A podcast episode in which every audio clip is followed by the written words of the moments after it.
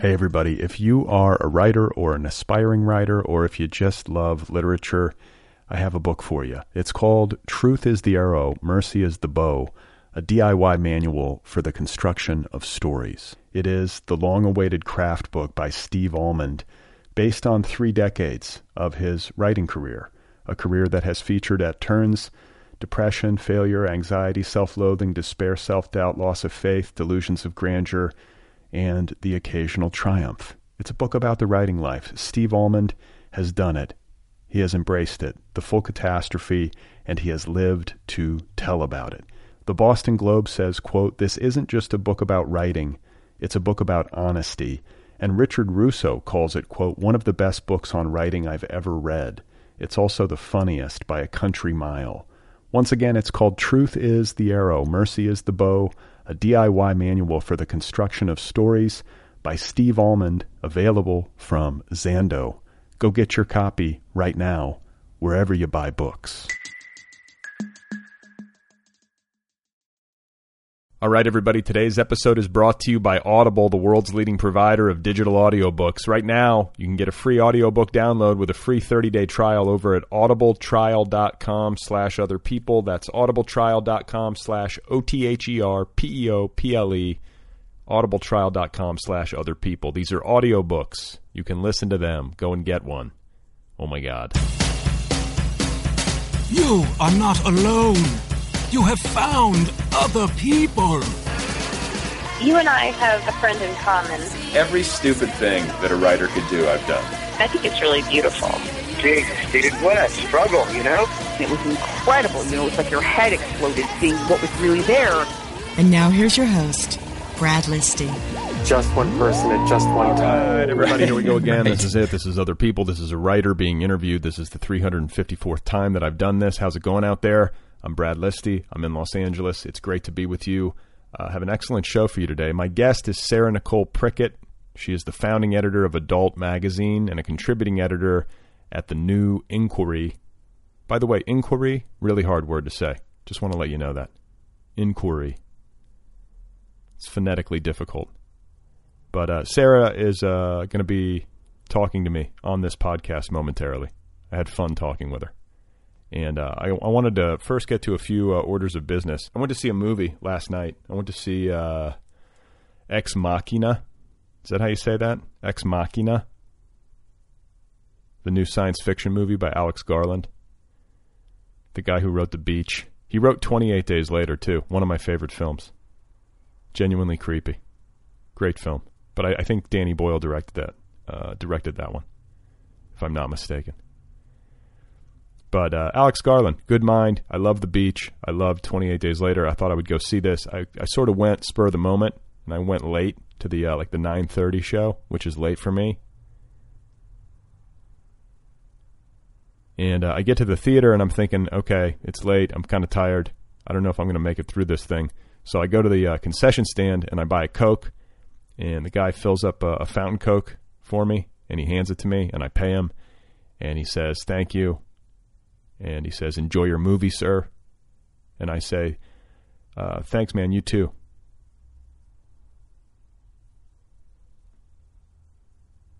So, uh, the movie was good. I enjoyed it. It was fine. Like it wasn't some kind of transcendent uh, experience, but it was it was good enough. And I thought that the uh, the uh, the robot girl, Ali- I think her name is Alicia Vikander. She was great. She played a very convincing robot. Her performance was robotic. And uh,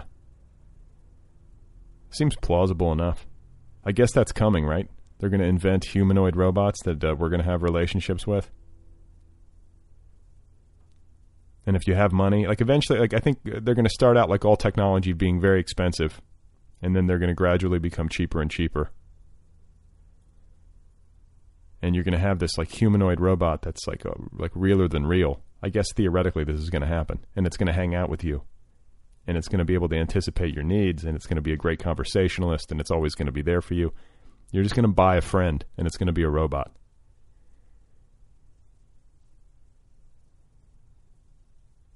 And eventually they'll turn. They'll turn on humanity. Something to look forward to. as the sea levels rise and uh, the polar ice caps splinter and calve. But it's like it's sort of fucked up when you think about it. You know, like I, I think about it in, in the sense of uh, human loneliness, how isolated people feel, especially as they get older, especially when you get really old. I think it's uh, more and more common as you get elderly to just feel isolated. People sitting inside just watching soap operas, going for a walk, like feeding ducks, like that sort of shit. You know, those people could use uh, a robot, a humanoid.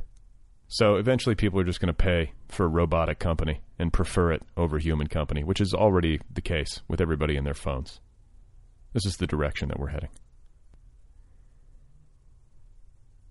We're all exhausted by one another. You ever get that? You ever get that feeling?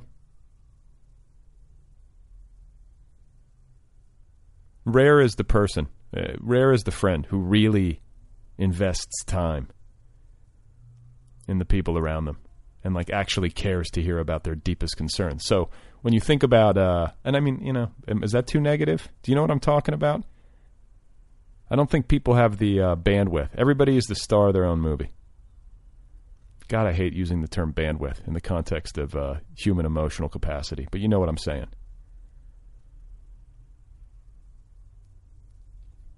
You have a problem, you have uh, you know some sort of deep concern, you go to a shrink. At some point in the human experience, you have to pay people to care. Unless you have really good friends with a lot of wisdom and a lot of free time and a lot of bandwidth. Otherwise, it's just like look at your phone, or if you can afford therapy, go to your therapist. Otherwise, I don't know. Good luck. Wait for AI. Wait for a robot. Wait for a beautiful humanoid robot to come sit with you while you feed ducks. One of the things I often say is that I have too much on my plate. I use the plate metaphor too much. I got a lot on my plate. I'm spinning plates. It's always about plates with me, or bandwidth, I guess. I got to stop talking like that. Got to be a better listener, be a better friend. That making any sense? I climbed a mountain this past weekend with my daughter. I, I like to do that. I feel like I excel as a father uh, in, in the context of nature. I want to show my children nature. I like going hiking with my daughter. It's my favorite thing, like probably my favorite thing in the world to do. Take her out into the uh, mountains, walk around with her. Because she, you know, she just does play by play the whole time. She never stops talking. She gets down on the ground. She's like drawing in the dirt. She's naming rocks. She's making up games where the rocks have names and identities, and we got to pay the like they're magical. You know, it's this whole thing, this whole kid world, and uh, it's fun to be around. So this past weekend, I was like, you know, on this kind of a, another spur of the moment decision, I was like, we're going to go hiking, and we're going to do a new hike because I'm sick of doing the same three or four hikes that we always do. So I look something up on my, you know, uh, looked something up on my phone and I punched it into uh, the GPS, and off we go. And long story short, it turned out to be the highest peak in the Santa Monica Mountains, which I didn't read. didn't do my due diligence. And uh, it was way up in the Santa Monica Mountains, which, in my defense, are not that high. It's like 3,300 feet is the highest peak. So uh, we're not talking like a snow line or anything crazy. Nor was the trail you know all that difficult but uh, you know it was late in the afternoon, so we were sort of running out of daylight. And uh, the last pitch of the hike was steep, especially coming down, and it was too much for a four-year-old. But you know, I told her we could turn around, but I had also told her at the beginning of the hike that there was a logbook at the summit, and you could write your name in it. And when you tell a four-year-old something like that, it tends to stick in their head, and so she insisted on doing the summit and we wrote our names in there. She's four years old. She summited uh, the highest peak. and then on the way down, it got, you know, there's loose rock, it's steep. We went down, we turned around, we went back up. We had to find a new trail. I got a little worried. You know, I was carrying her. Rocks were sliding, that sort of stuff. And, uh, and then we were running out of daylight. So I put her on my shoulders and just carried her the whole way down which was like, you know, 45 minutes down. She's four years old. So it's like 40 pounds. I'm still sore. I'm old. But it was fun. It was beautiful. And uh, speaking of mountains, there was a mountain lion in Los Angeles yesterday. I don't know if you saw that. It was uh, in somebody's crawl space up in Los Feliz. P22 is the name of this lion. They've tagged it, and it lives in Griffith Park, which is like this big park uh, up in the hills overlooking Los Angeles. And it just seems crazy to me. There's a lion in Los Angeles. There's a wild lion within city limits that lives here. Apparently, that's safe. P22. They need a better name for it. It sounds like artificial intelligence. Give the fucking lion a name. Sounds like a you know, it's like a coordinate. It's like a bingo. It's like a bingo thing. Uh, I got a I got a letter I want to read real quick. I keep getting mail about the uh, April Fool's Day episode, the Michiko Kakutani spoof episode. Uh, a listener named Carrie writes, "I was so pissed at the revelation that your interview with Michiko was actually an April Fool's Day joke. Yes, I was wondering why there wasn't more talk about her work and and uh, as a book critic. Yes, I was wondering why I couldn't find a Google Images picture of her long hair." Uh, and I'll interject here. The woman that I actually was speaking with, Laura Norton, has uh, extremely long black hair that goes all the way down to her calves. So we were talking about that. And uh, of course, people thought that uh, I was speaking with Michiko, the head book critic of the New York Times. Uh, so Carrie continues I was also happy for you that she really liked talking with you. Like uh, maybe you were making a great impression on such an influential book critic. Now I don't know if Laura Norton is the cool woman you interviewed or if the biography she described is, quote, real or not. Signed Carrie. Uh, so, Carrie, yes, Laura Norton is real. Everything about that was real from her perspective. Her bio, her life, she wasn't making anything up. And Laura, uh, you know, is uh, Mira Gonzalez's mom. Many of you know who Mira is. If you're on the Twitter, she's a poet, writer, uh, and a buddy of mine. Hey, everybody. If you are a writer or an aspiring writer, or if you just love literature, I have a book for you. It's called Truth is the Arrow, Mercy is the Bow, a DIY manual for the construction of stories. It is the long awaited craft book by Steve Almond, based on three decades of his writing career, a career that has featured at turns depression, failure, anxiety, self loathing, despair, self doubt, loss of faith, delusions of grandeur and the occasional triumph. It's a book about the writing life. Steve Almond has done it. He has embraced it, the full catastrophe, and he has lived to tell about it. The Boston Globe says, quote, This isn't just a book about writing, it's a book about honesty. And Richard Russo calls it, quote, one of the best books on writing I've ever read. It's also the funniest by a country mile. Once again, it's called Truth is the Arrow, Mercy is the Bow, a DIY manual for the construction of stories by Steve Almond, available from Zando. Go get your copy right now, wherever you buy books.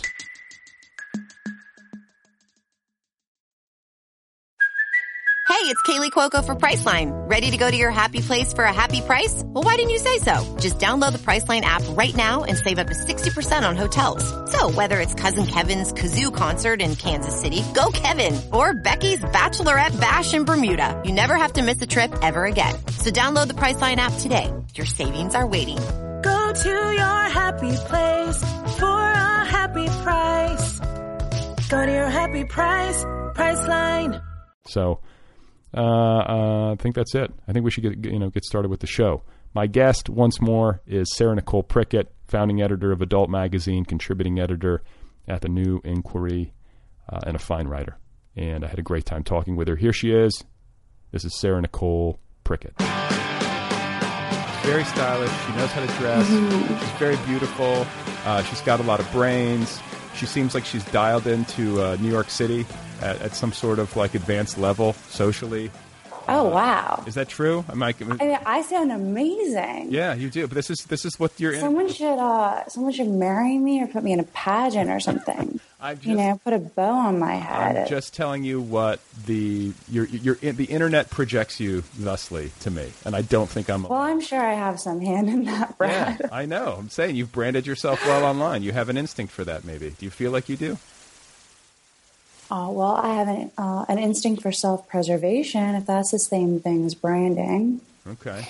Um, I have an unwillingness to be seen unstyled or unedited to a degree. So I guess all of those things play into it. And I think on Google and on Google Image, the results can be a little dated. Uh, for instance, you don't know that I've recently taken to only wearing um, burlap and sweatpants. Um, Is that a joke? And yeah, that's a joke. I don't have a different voice. I'm working on having a different voice for joking and also on telling jokes and um, on being funny. These are like goals. No, I like it. I so like yeah, it. no, I mean, it's I like you know I like people as they are now. I think that when someone meets you, they're getting um, they're getting a chance to make themselves over a little bit, or, or just to start over. Um, yeah, I don't know. And, and like versus like online because you talked about like you know, uh, you know, you, you sort of carefully cur- Yeah. you sort of carefully curate your online. Oh well, let's not let's so- not overstate the case here. Well, but I Maybe mean- I, just have I said I had an instinct for it. I don't think that enough care sometimes goes into what I put online. I mean, it's a lot. My approach is less um, to select the things that I say. Uh, it's more to um, say something and regret it and then think, well, if I say 10 more things, everyone will forget the thing that I said before. Yeah. So okay. So, um, adult magazine. hmm the genesis of it. Uh, I know you've talked about this a lot in interviews. Like it gets it gets characterized a lot as like a feminist approach to pornography or to adult magazines, um, but that was not explicit in the conception. Like you weren't thinking of it as a as a feminist rag when you started it. Yes or no? I wasn't thinking of it as a rag at all. I was thinking of it as, you know, um, as a real great magazine, and I, I guess I had in mind that people would talk about it at some point um, in the future as they talk about like, you know, Playboy. Um, not that we would ever.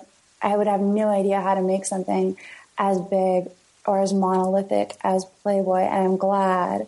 Uh, as I hinted at earlier when we were talking about Midtown, that it's not the time for that. That no one is burdened with speaking to or for that many people. But uh, I loved the way that people, the kind of um, the real love that people seem to have for a magazine like Playboy. Um, and its a mix also of, you know, brains and beauty. And I guess there was probably a little bit of brawn in there as well. Um, and I just thought, well, a magazine like that, not really like that at all, and not for men, would be um, would be a, a, a, sexy endeavor Yeah. Well, and it's in more than one way. I, I I feel like it's uh, I feel like the timing is good. When I when Hmm. I first heard about it a couple years ago, I was like, well, this is a great idea. Like, why has someone not done this? Like, it felt like something that should, you know. Even the name, it was crazy that there wasn't already a magazine called Adult. It's a perfect name. yeah, I was like, oh, th- th- that's. How, I feel like that's how great ideas often feel. It's like, why didn't I think of that? It seems so free, you know, so obvious and so right there, and it seems like you snatched it out of the air. And It did snatch it out of the air, the air in my head, Brad. but more so, I was just, um, I was watching a lot of old movies and new porn. Um, and, you know, I guess those things were just rubbing together and some kind of spark came out of it. But, you know, the magazine that we made with the first issue, uh, I made it with, I attempted to make it with men and it didn't totally work out. So the first issue ended up being a sort of um, tame kind of I don't want to say diluted, but certainly not the most distilled version, which no first issue of any magazine ever is. but it was quite like a soft opening that first issue. Um, You don't feel like this uh, magazine is for men? You think this is for women? Is that? I just think it's not for men. Men can read it, Right. but it's not made for them. You know. like like and me- that's like- fine. Like, like- a lot, most things for a, a long period of time were, you know, made first for men, and then women uh, kind of had to appropriate them, find them, use them anyway, right? Yeah. Uh, then sometimes special little versions were made for women um, that were smaller and more pink. So, you know, I wanted to do a magazine that wasn't smaller or more pink. I wanted to do a big, colorful magazine. And it's for and it's for women. I like that. And it's it's like No, it's not. It's just not for men. And you know, Brad, there are more than two kinds of people in the world. that's right. So, and where are you from originally? You're Canadian. I am. Yeah. Where- How many places do you know in Canada? I mean, I know uh, several. I think That's better than most Americans. Yeah, I feel like I, I'm could, I think I, when pressed, yeah. I could name the provinces. I feel like if I could, you know, if I had Name it. Do it. Oh God, uh, Uh-huh. British Columbia, Saskatchewan, Alberta, Ontario, Quebec. Yes. Hmm. I feel like I'm missing one in the middle. Newfoundland. That's east. I know. Uh, Nova Scotia. That's also east. Mhm. Uh, so Quebec, Ontario, Nova Scotia, Saskatchewan, Alberta, British Columbia. I said Ontario. What am I missing? Uh, you said Newfoundland, right? Yeah, Newfoundland, Nova Uh, Scotia, you're missing PEI and Manitoba. That's the one in the middle. Manitoba. That's the one I missed. Yep. Yes. And what's PEI? PEI is where Anne of Green Gables is from. Oh, okay. And where are you from? They also make potatoes. Uh, so yeah, redheads and potatoes, and sometimes a combination of the two called like a russet potato, I believe. Um, where am I from? Nearest Toronto, which is the biggest city in Canada, Which I have been to. and uh, you've been to. I have, yes. What was your experience? I loved it. I was there with my wife. My wife was working uh, the film festival, and I tagged along, and I just like went to movies. Oh, what does she do? Uh, she's like a talent exec. She like uh, deals with celebs and you know is wrangling them essentially. She's a celebrity wrangler. So Oh wow. Yeah. So she's like a 24 hour mom. Pretty much, yeah. Lots of like besieged by unreasonable demands from publicists. So um, you know, I was there in Toronto and like rented a bike uh, and was just riding around Toronto. I loved it. I had a great time. Biking is the thing that I miss. I mean, I can do it here, and I can do it more in Brooklyn than I could when I lived for a year or so in Manhattan. But I miss biking in Toronto, and, I, and the age that I was when I was biking in Toronto, and it was you know late, late night, early morning, summer. A lot of drugs and a lot of biking, no hands smoking cigarettes. Those are some of my favorite memories. Um, but otherwise, I felt like I might stagnate and die in Toronto, so I moved to New York in 2012. But where I'm from is uh, London, Ontario, which is two hours away from Toronto. Um, and I also spent seven years growing up in Kingston, which is another smaller, um, you know, kind of white collar university town. Okay. That's how I remember it. That may not be accurate at all. Were your parents A lot uh, of limestone in Kingston. were your parents uh, academics? No, they were Christians. They were okay. Okay. Yeah. Okay. So you're you you grew up in a Christian household, um, Uh-huh. and like how Christian are we talking? Like are we talking like uh, American Bible Belt level of Christianity, of evangelical, or Evangelical, yep. Uh, right wing. I went to church five times a week. You know, I was baptized in like a modest outfit. what does that mean? Uh, you know, I had to wear like a t-shirt and I don't know what I had to wear, like a full bathing suit, I think, and then a very long t-shirt that was a dark color, so you wouldn't see even my bathing suit through it. How, how I was were you? baptized in the pastor's pool. They, of course, had the largest home of any family in the church, and they had a pool. Or maybe it was the pastor's sister pool, sister's pool. They had the second largest home. hmm And this was an in-ground pool, not like one of those above-ground things. It was an in-ground pool, yeah. I feel like I mean I grew up in Milwaukee. I didn't have to like jump from across into the pool. Or anything, you know, they just lowered me in and but I feel like you know, okay. Canada three, yeah. I, I don't want to be. I don't want to be. Uh, you know, uh, too reflexive here. There is this kind of backlash that can sometimes happen when somebody's raised in a super religious household. Yeah. Uh, you know, then then you know, and where where sex is, be, you know, is this taboo thing. I'm I'm assuming that sex was presented to you as a child as something you should avoid, and that was sinful outside of the context of. Oh marriage. yeah, but so is everything, you know. And it's not like I'm making a magazine about Halloween. Right. Although that's not a bad idea. Yeah, there could be a Halloween issue of Adult Magazine. I think that would be cool. I think we came out around Halloween. Wow, I'm learning a lot about myself today. Yeah. So I mean, so what? You grew up like? Were you miserable? Because I grew up Catholic and I always hated it. I was miserable from the beginning. Like I don't know. I feel like there are people like that. Like I'm assuming you've broken with the church and you no longer attend five days a week.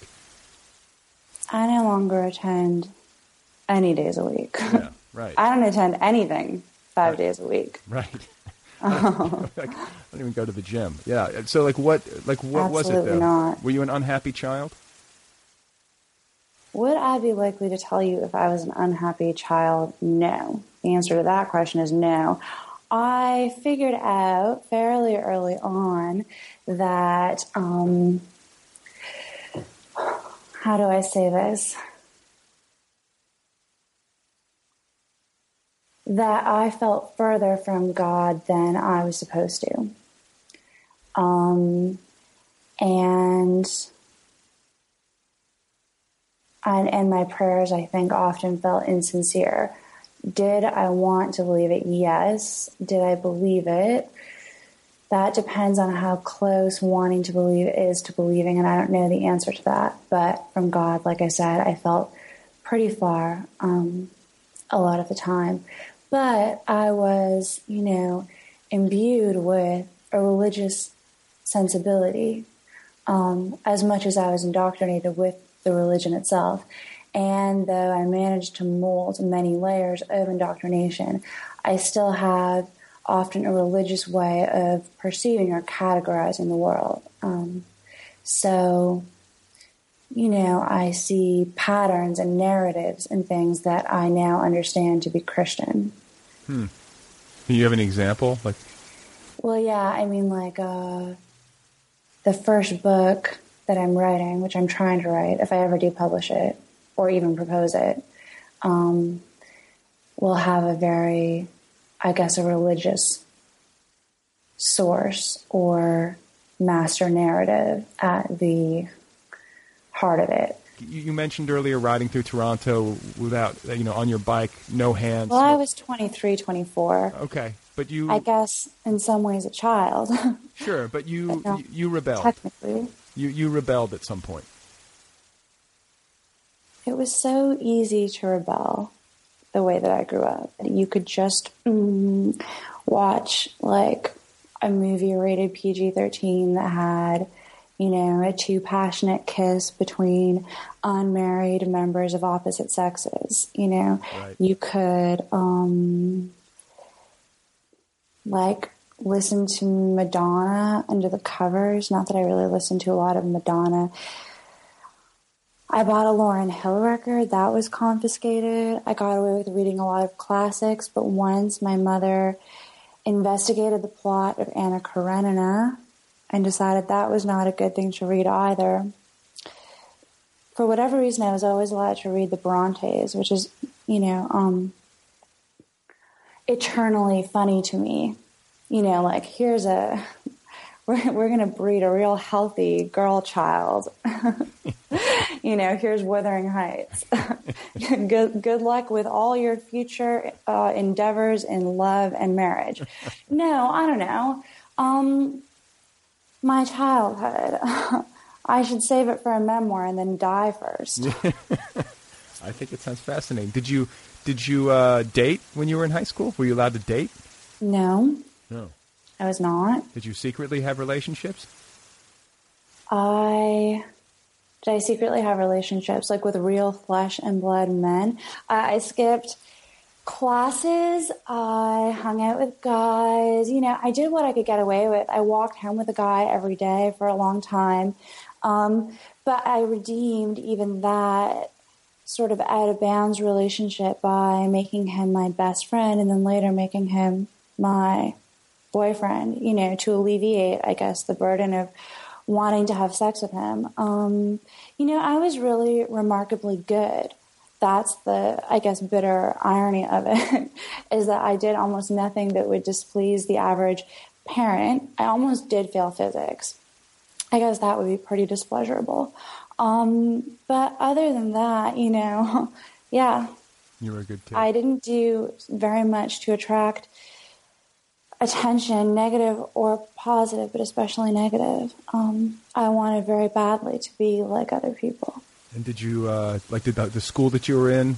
Was it a mix of kids from different kinds of backgrounds, or was it was it a religious? No, school? not really. Our valedictorian, who I wish was on this podcast instead of me right now, because she would be a lot funnier and maybe more amenable to this line of questioning. She got up and made a speech, um, and she was like, you know, uh, the valedictorian speech. You know, she was like, there are two. No, what did she say?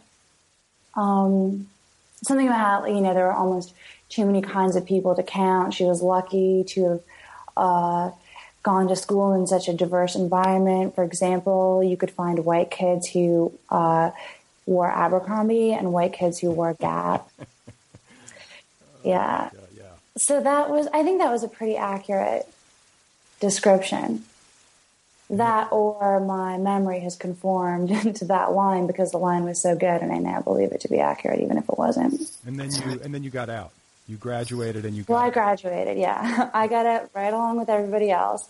Nothing remarkable there. I went to college in my hometown, so I was, you know, a townie. Is that an American expression, townie? Sure. Yeah. Yeah, yeah, yeah.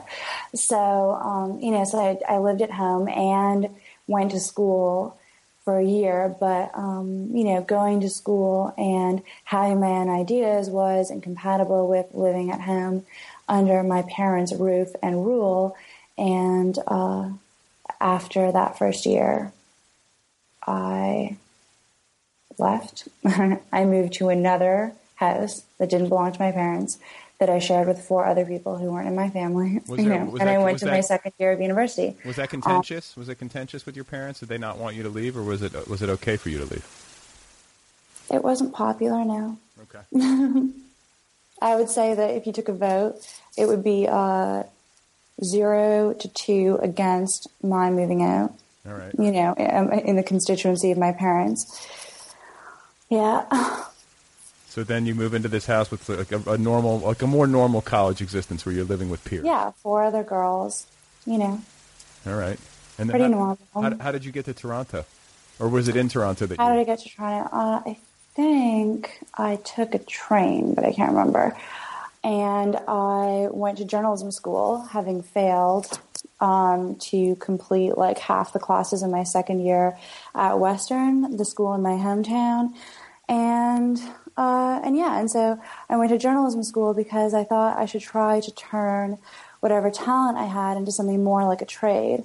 Um, I did not grow up in an environment where education was overvalued for education's sake. Certainly valued, but like as a means to an end. I think my parents thought, you know, my parents always thought I was good at writing so long as I was writing something they considered good. And I guess I say good in much more of a moral sense than a, you know, than an uh, execution sense. They weren't overly concerned with style. I think they recognized, um, even without Google imaging me, that I had style, but they weren't keen on my styling myself. Um, as you know, as the kind of writer that I am now, not that I could have imagined then the kind of writer that I am now, which is not to say anything about how great a writer I am, only to say how far I have traveled in a number of directions from, you know, from where I'm from and from where I was supposed to be. I think, you know, they probably thought that I would write like uh, YA novels. Not that there's anything wrong with that. Um, but, you know, YA novels with an explicitly Christian um, kind of content, uh, you know, for, for girls, obviously. Um, and that I would teach maybe at a school, maybe a Christian school. So was writing something that you were always good at, and was reading something you were always doing as a kid? I mean, were you demonstrating? Mhm. Like, some writers bloom later, and they sh- they sort of show later. Some writers, it's there from the start. You know, really. I feel late blooming in so many ways, um, you know, because we didn't grow up with very many books in the house that were not Christian, sort of instructional books, or the aforementioned YA Christian novels. Um, so, unlike most of my peers now, I have, you know, no memories of like volumes of poetry or, um, you know, existential teachings or whatever. But, you know, it's fine. I'm glad that I came to things in my own sort of uh, twisted and belated way and that I had to learn to be a bit autodidactic. Um, I think it helped me in terms of not oversubscribing to any particular ism or school of thought. Um, as much as that religious sensibility was developed very early on, so as a kind of instinctual resistance. I feel like if you're if you grow up in, in uh, a religious tradition that you don't necessarily jive with, and then you, um, you know, uh, what is it? You become an apostate or whatever, and, Mhm. and you leave. I feel like you don't necessarily have any interest in reattaching yourself to a dogma. Um, Yeah, that's yeah. I think that's what I just said. Yeah. maybe not as well. no, but I mean, But I get, yeah, I get, that's what I that's what I was trying to say. I get And um, and that I was read to, and that's one of the great things my mom did for me. Is she read to me a lot. Um, What did she read to you? you know, Little Women, Little House on the Prairie. You know, if it had little in the title, Yeah. I was probably being read to from it. Um, but no, you know, she did help give me the kind of uh, talent for reading. I don't want to say writing necessarily, but like, you know, reading comprehension, spelling, the kind of, I learned all the, uh, the tools. I learned the technical elements of writing very early on. Right. Um, and so I had a natural aptitude combined with a sort of encouragement from my parents in this direction. So, uh, do they know what you're up to now? Um, vaguely. Okay. Yeah. I mean, we talk. we Okay. talk. Yeah, because I'm We're just not curious. estranged. right. I'm just curious. Like you know, like Yeah. adult magazine would not seem to be the sort of thing that like really like super Christian parents would be. Um, Yeah, great- well, they're not. They're not wallpapering the bathroom with it. they know that I do it. Yeah. Okay. How do you present that to them? Like, do you say I this is don't. you don't you don't don't. sh- you don't share epi- like uh, issues with them or anything. No. Okay. I've never shared an issue with them of anything in my life. Right. I mean, I've tried. I guess. I guess that was a bit of an overstatement. I've tried to present an issue or two. You know, like for instance, a woman's rights issue or two, or maybe like a a, a gay issue or two. But I wouldn't say that they were well received, and uh, nor would be the issue laden issues of the magazine that I make. Right. So what well, about? some people don't have parents at all, so That's right. You got to let people uh, be who they are, and vice versa. Hopefully, I mean, do you feel like they accept you? uh, I don't know. I don't know, Brad. How do you spell it? B R A D L I S T I? I'm just making out the check for our hour here today for our session. Seems like a fair question. Um, do they accept me? You know, their phone number is. You can call them in London, Ontario, and ask if they accept me. Okay, that sounds that's a deal. So All uh, let's talk about drugs. Let's move on. Let's move on to drugs because. oh yeah, uh, that's a good question. If you just hold on one second, I'm going to take an Ativan. Okay. Yeah.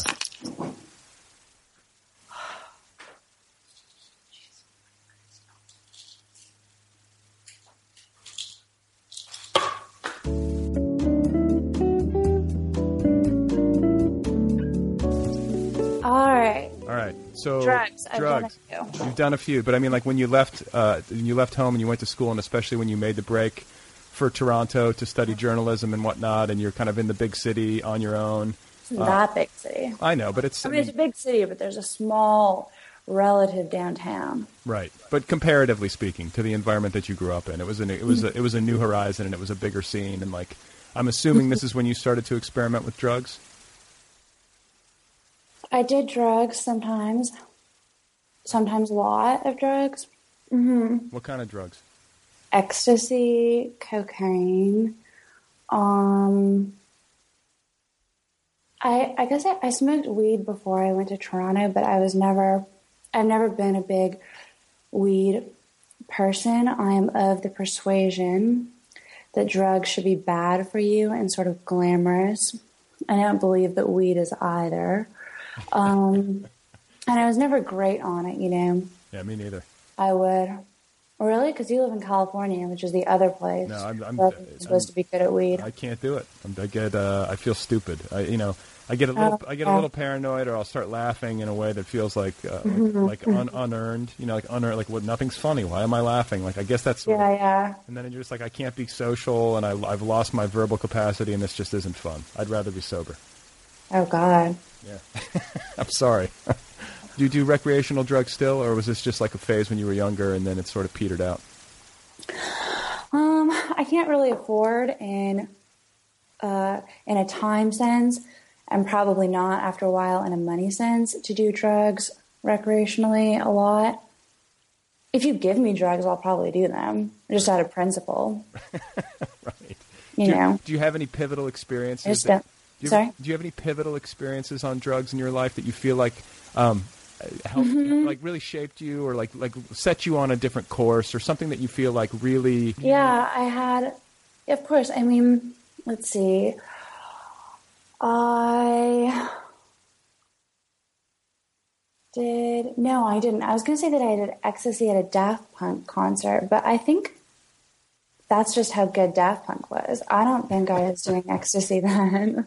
Yeah, it did take a lot of ecstasy to think that Justice was um, an important musical group, um, which I think I did for a time. Yeah. Uh, I let's see. I did acid for the first time with my ex-boyfriend Chris on Toronto Island on the nudity encouraged part of Toronto Island, and that was very very beautiful. Um, What'd you guys do? uh, we, you know, it's really hard to explain what you do. You don't really do anything on acid. Right. You look at like a handful of sand and you're like, wow, I wonder how much each of these individual jewels is valued, you know? um, stuff like that. Uh, but yeah, I mean, it was it was uh, it was great. I had a spontaneous orgasm. I swear to God, on acid. But if you think that I'm going to describe that to you, No, you don't. uh, ask me again in ten minutes. Has that ever happened to you since? did, did ever did that ever happen to you before or since? Like, if you because No, never. No. it was just you were so fucking high that you just had an orgasm. I was so hot. No, I mean it's just like, I mean, sex is often, usually, I think like a ideally a mental thing. I think if sex is not in some part mental, then it's probably not what we call sex. There's another word for that, which we don't really have to get into. But yeah, um, and so it was just sort of an extreme of um, of kind of being in your head, Wow. being in your head and being in, and being in your body. Yeah, no, I get that. So That was not a good uh, description of the experience, No, but I get it. I- I- it's the kind of thing. Mhm. they defy words. Those experiences defy words, and yet I'm always asking about. I would hate to think that it defies words. I wrote something on acid once. Was it was only a draft. I don't think it was published in its most acidic form, but I reviewed Nymphomaniac, the movie ones, and I really didn't want to write it. So I locked myself in a room and took acid. And I just had like a pen and paper, and so, so I just wrote a lot, a lot, you know. Yeah. Um, and then I think I tried to go to a meeting. I haven't done acid that much, but I would do it um, like weekly. I think if I could. Wow, that's uh, acid's not expensive. You could work that into your budget. No, but again, I can't be like, you know, contemplating the color of strawberries for fucking three hours every weekend. You know, which is what you, what I would do on acid. you got to have time. Mm-hmm. Yeah, I want to do I want to do hallucinogens in particular because I feel like there really is um, something there. You know, something. Yeah, and you can really bond. Yeah, but I just You should I, try it with your child. yeah. Well, she's four years old. Let's give it some Oh. time. That's fine. and and like the thing too though is that uh, I'd be a little nervous. I mean, dosage always makes me a little uh, wobbly Yeah. because you don't want to. It makes you a lot more yourself. That's the other real hazard. So, you know, when I did it with my ex boyfriend, he would see. I mean, I think you would have to be like a real fucking loser to not see the beauty in everything on acid. But he would see the beauty more, I don't want to say simply, but more purely, maybe, or um, I would see things, I would see things very beautiful. And then after 10 minutes of staring or 20 minutes of staring, sort of like the blackness at the edges, or I would see things start to sort of burn and curl at the edge. And it was very, and I couldn't look in a mirror at all. Um, Yeah, that's so bad yeah. idea. Yeah, but I mean, it's funny. You say you become more of yourself when you're on acid, and then Right. you took acid and had a spontaneous orgasm. That says good things. you're you're a, you're a you're a um, what's the word? Benign. I don't know. I guess I'm sorry you think orgasms are benign. Well, I just mean, I just mean it's a pos. It's on the positive side of the human Yes. experiential ledger. That's right. Yes. So it's on what is now considered to be a more positive spectrum, but certainly wasn't always. yeah, but you're helping to change that. Do you feel like you're helping to change that with Adult Magazine? Um, hmm. I think it's too early to say. I guess personality wise, I'd probably be loath to ever say that I'm helping anyone or anything. not that I'm like, not that I'm disinclined. It's just like that's a lot to say about yourself. Yeah. Um, and I think that change comes much faster on the surface than underneath. So I hope that we can, you know, that we can make the magazine long enough to participate in a more lasting change. Certainly, I would not say that we're single handedly affecting E F F E C T is what I mean when I say affect um, a change. Okay. Do you believe in God? No. Okay. I'm just curious. After all of all of your youth and then the acid and everything, like where do you stand on that? You completely atheist? We're all alone in the universe. It means nothing. Uh, I believe in weather, and I believe in certain necessities that can feel like destiny. And, um, you know, I believe in a lot of things that people have made up, but I would prefer not to believe in God. Okay.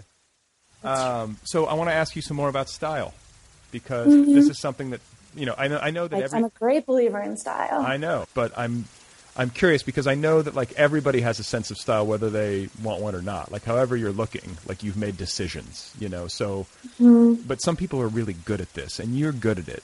And I'm curious as I'm thinking to myself, okay, so she grew up in this religious uh, environment where like self-expression was repressed and style is a form of self-expression that was probably Mhm. um, part of that. You know, you weren't allowed to dress certain ways, and you, now you, you know. Then as you got older and uh, became an adult, you could. And I mean, is that where you started to get your fascination? I was, you know, sometimes allowed to choose my clothes. There were rules about how we dressed, but I know. my mom would make clothes for us, and we were taught to make clothes, my sisters and I, for ourselves. Um, and I think we had to be a little bit creative because we didn't have the most money in the world.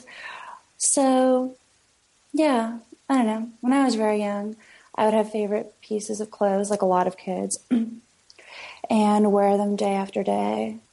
And, you know, certainly repetition is a form of style. I had a skirt with strawberries all over it that I wore until, you know, there were no more strawberries left. Um, many years later, Yves Saint Laurent, maybe in 2011, made a skirt, a long skirt, white with strawberries. But unfortunately, I was not rich enough to buy it. I was going to say, what did that go for? Oh, I don't know, probably a thousand dollars, maybe more. I used to write a lot about fashion, and um, I thought it was a bit of a left turn after journalism school. I don't really remember what it was that I thought I would do before journalism school. I think I just wanted to make money and I didn't know what I could do besides write. But after journalism school, I went to intern at a fashion magazine. So, you know, I learned things and I was immersed. Um, I went to other cities for the sole purpose of looking at clothes and, you know, writing things down about the clothes. Um, so is it, is it something that can be learned? Is it something that you're born with or is it something that can be learned or is it a little bit of both? A little bit of both, like everything. Yeah. And so what brought you to New York? Like how did you decide to move to the United States? I was unhappy in Toronto and then I was in New York for 10 days in the winter. And on one of the days that I was in New York, I realized suddenly that I was happy. And in my lifelong self preserving foolishness, I thought that feeling might last. And so I moved here. Yeah. But I'm glad that I did because it has done so much for me. Um, because I've met my best friends and my husband, and I make a magazine that I don't think I could make elsewhere. The people who work with me on adult are so, so good, not and so valuable, not just on their merits, but in terms of being people for whom I want to keep making the magazine. Um, I have had to learn to be self motivated, but often I'm not. Often I don't think of myself as the best motivation. So to have these people around me, like Anna, Rand, and Soraya, and Lauren, and now Leah, and now also Kelly, and you know, um, and you know, uh, and more to come. To have these friends and first readers, um, and really brilliant peers around me. You know, it's like I want to make a magazine that's good enough for all of us, not just for me. It's a much better magazine. It's going to become a much better magazine uh, if I make it to be good enough for all of us and not just to be good enough for me. Are there any straight guys working for the magazine? Is it no? It's women. It's all women. Or what is it? Uh, well, there's Ram, but he's not straight. Okay. Is that by design? His his being not straight. I don't know. I'll ask him. I think that's a subject of debate and has been for a long time. I Far be it for me to settle it here on this podcast. But yeah, there's Rayanne. Um, and you know, Jesse, Jesse's straight, and he's my husband, and um, it would be difficult to do the magazine without him because he is, you know, so fucking smart and so generous, so he, good to do? me and to really all of us at the magazine. Um, and what does he do? What does Jesse do? Jesse writes. Oh, he's a writer. Okay, mm-hmm. I didn't like. I didn't know if he was like, is he editing it? Is he bankrolling it? Is he involved? He at worked all? at he worked at Harper's. Oh, he did. Okay. Yeah. Uh, so he's got valuable insight into like how to do a magazine. He, I don't know that we benefited so much from his working at Harper's, but uh, um, you know, no disrespect to Harper's, but more so just from his being here to like take care of me so I can take care of other things. Right. And from his being a great, great reader of things and, um, and, you know, also from having a, a line of credit that really bailed at the second issue. And then what about, like, where can people get, uh, like, once it comes out, like, do you have, um, uh, you know, distributors or places that people can get it? Like, is there, like, one bookstore that carries it, or is there, I guess you get... Yeah, we have a distributor. Um, yeah, it's the first two issues were distributed by DAP, which distributes art books in addition to select magazines. But I want us to be distributed more widely.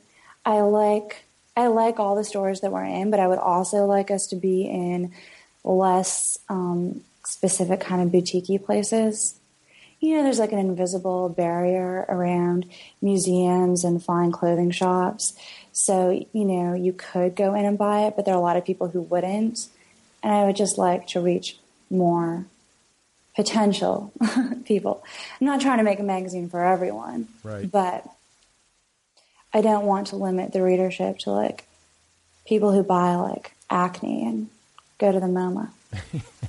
you could be uh, like, I mean, like, do you ever think? Uh...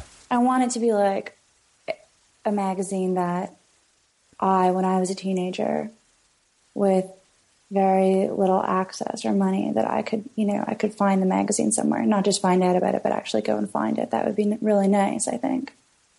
And I guess there's always Amazon, but it's Yeah. Amazon. It's not a very sexy place to buy anything. Well, it's also just not a very good. Yeah.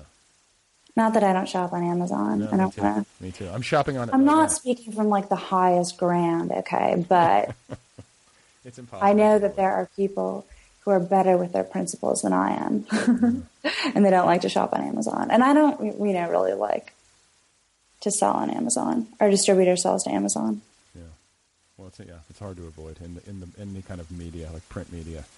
Um, well, it's been such a pleasure talking with you. I really appreciate you. Has it? That's good. Yeah, you've been great, and uh, just thank you so much for taking the time to talk. Thank you. All right, guys, that's Sarah Nicole Prickett. Check out Adult Magazine. You can find it online at adult-mag.com. And uh, you can follow Sarah on Twitter. Her handle there is at SNPSNPSNP. She also has a Tumblr uh, and an Instagram account. Thank you to Kill Rock Stars as usual for all the great music. Be sure to check out killrockstars.com. Don't forget that this podcast has its own app, the Other People app, the official app of the podcast. Go get it; it's free. The app is free. Get it on your uh, on your device at uh, your app store of choice. When you do that, the most recent uh, 50 episodes of the show will be there waiting for you free. And then if you want to stream the deep archives, get access to everything, you can sign up for a premium account right there within the app. It's very cheap. Great way to support the show. Please do that.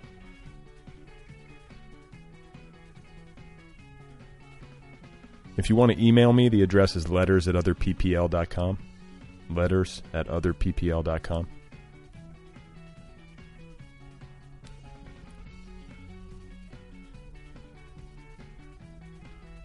I don't know why that lion freaks me out in Los Angeles.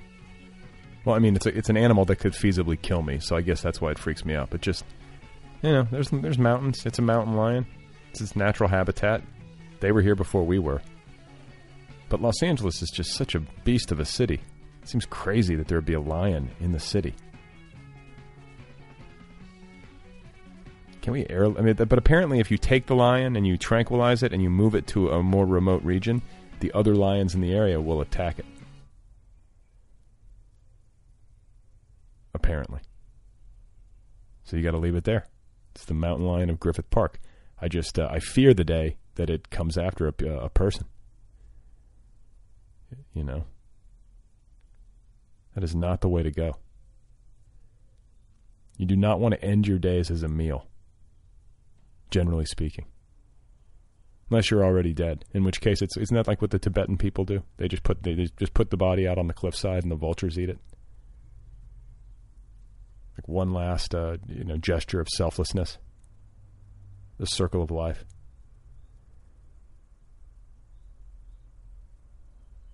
And you know i don't i don't mean to sound too negative or too dark about humanity. I like to try to view people uh, you know as positively as possible. I don't think it helps you know and I'm, I'm not perfect on this score but i don't think it's helpful to be down on people.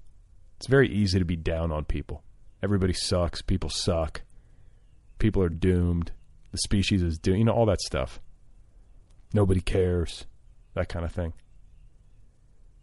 Everybody's fighting a hard battle. But it just strikes me that at the level of sacrifice, like people care uh, up until the point of sacrifice. And it could be, uh, have I talked about this before? Temporal sacrifice, sacrifice of time, sacrifice of. Uh, social currency, sacrifice of actual currency, like money sacrifice, time sacrifice. You get that you get to that point, and it's hard. There was a guy in the news today uh, in Seattle, a CEO in uh, Seattle, who cut his annual salary by nine hundred and thirty thousand dollars and raised the minimum wage for every employee in his company to seventy thousand dollars a year.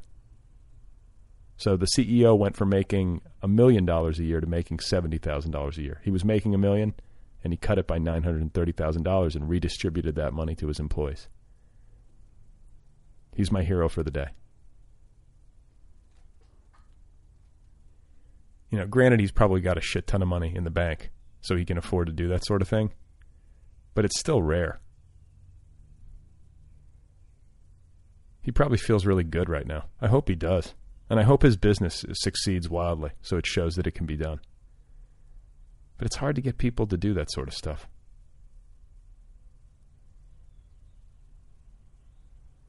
I find. Yeah, I mean, you know, some people are some people are exceptions to the rule. Like what, you know, when you think about it, who are the great people? Who are the great men and women of the world? There are some, you know. What would they do? How do you be like that? How do you behave with great integrity and kindness?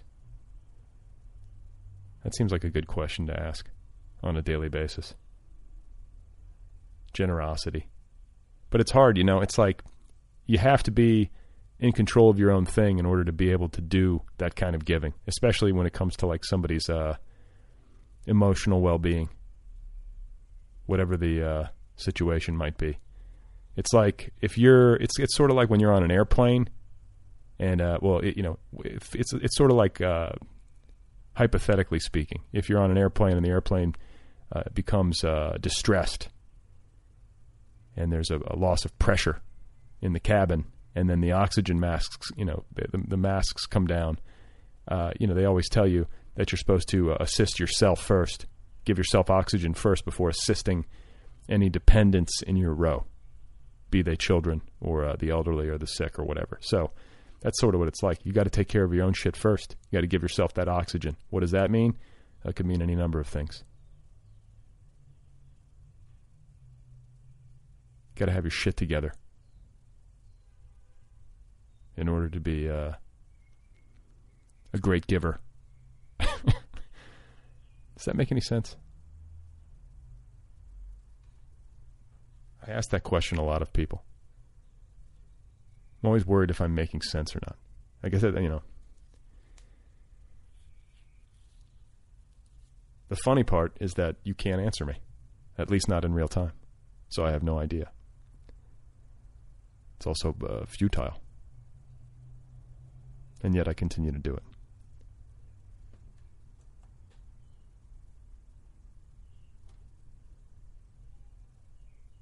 Please remember that Ted Hughes' father was one of only 17 survivors from an entire regiment that was annihilated at Gallipoli. Is that how you pronounce that? Gallipoli? Also, remember that Frida Kahlo had her right leg amputated. That's all for now. Uh, thank you once more to Sarah Nicole Prickett. Check out Adult Magazine. Check out the uh, new Inquiry. I think Inquiry on its own is easy to say, but when you when you pair it with the word new, New Inquiry, it's that W into the I fucks things up. Just want to point that out. New inquiry. It's a phonetical stumbling block for podcasters across the nation. Um, thanks for listening, you guys. I appreciate it. And uh, I will be back in a week with another conversation with another writer or somebody else involved in the narrative arts in some capacity. And uh, I hope you will join me. There's a lion in Los Angeles. I'm in my garage right now and I'm wondering, I guess there could be a lion in here, th- theoretically. It's very unlikely, but it's possible. What if the lion just came down into the city? When is that going to happen?